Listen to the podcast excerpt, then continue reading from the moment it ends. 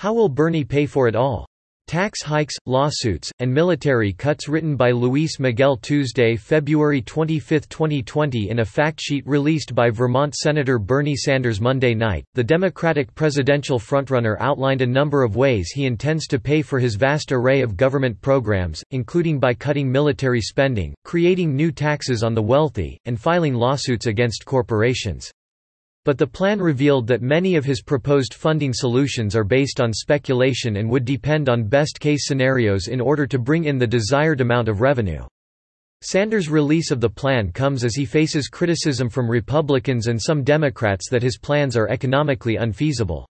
In a 60 Minutes interview, the self-proclaimed Democratic Socialist told Anderson Cooper that he can't rattle off to you every nickel and every dime of what his policies would cost. Sanders published his How Does Bernie Pay for His Major Plans on his website mere minutes after promising to do so during a CNN town hall.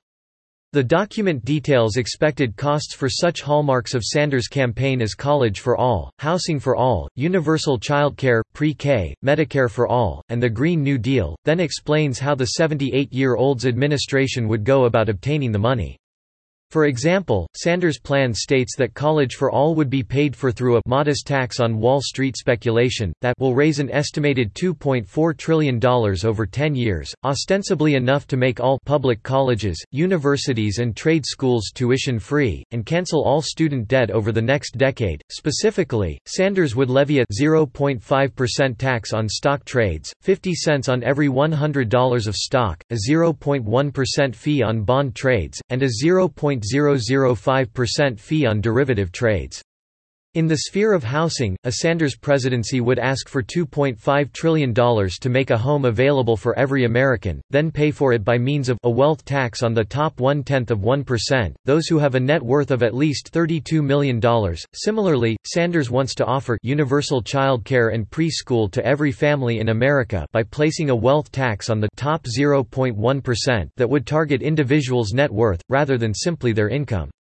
To accomplish this goal, Sanders would establish a National Wealth Registry and significant additional third-party reporting requirements, strengthen IRS funding, and include enhancements to the international tax enforcement. The plan calls on the IRS to perform an audit of 30% of wealth tax returns for those in the 1% bracket and a 100% audit rate for all billionaires and also include a 40% exit tax on the net value of all assets under $1 billion and 60% over $1 billion for all wealthy individuals seeking to expatriate to avoid the tax. A total of $81 billion in overdue medical debt would be wiped out by a new income inequality tax on large corporations that pay CEOs at least 50 times more than average workers. Sanders' plan reads some estimates put the cost of Sanders' Medicare of all proposal at more than $32 trillion.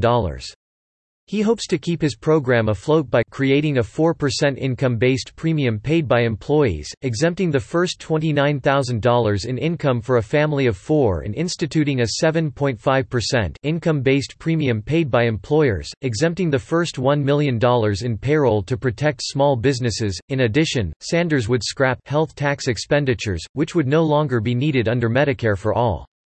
The presidential candidate projected that he will create an additional $2.3 trillion in new income tax revenue by creating 20 million new jobs via the Green New Deal.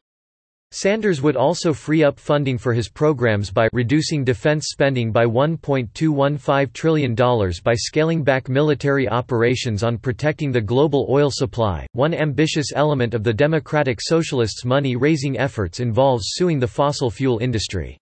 Sanders' plan states he will raise $3.085 trillion by making the fossil fuel industry pay for their pollution, through litigation, fees, and taxes, and eliminating federal fossil fuel subsidies. It is uncertain how reliable a budget plan based on lawsuits will be. Making the case for addressing climate change, Sanders' plan stated, if we do not act, the U.S. will lose $34.5 trillion by the end of the century in economic productivity, perhaps referring to claims by climate change activists that climate shifts will negatively affect the economy.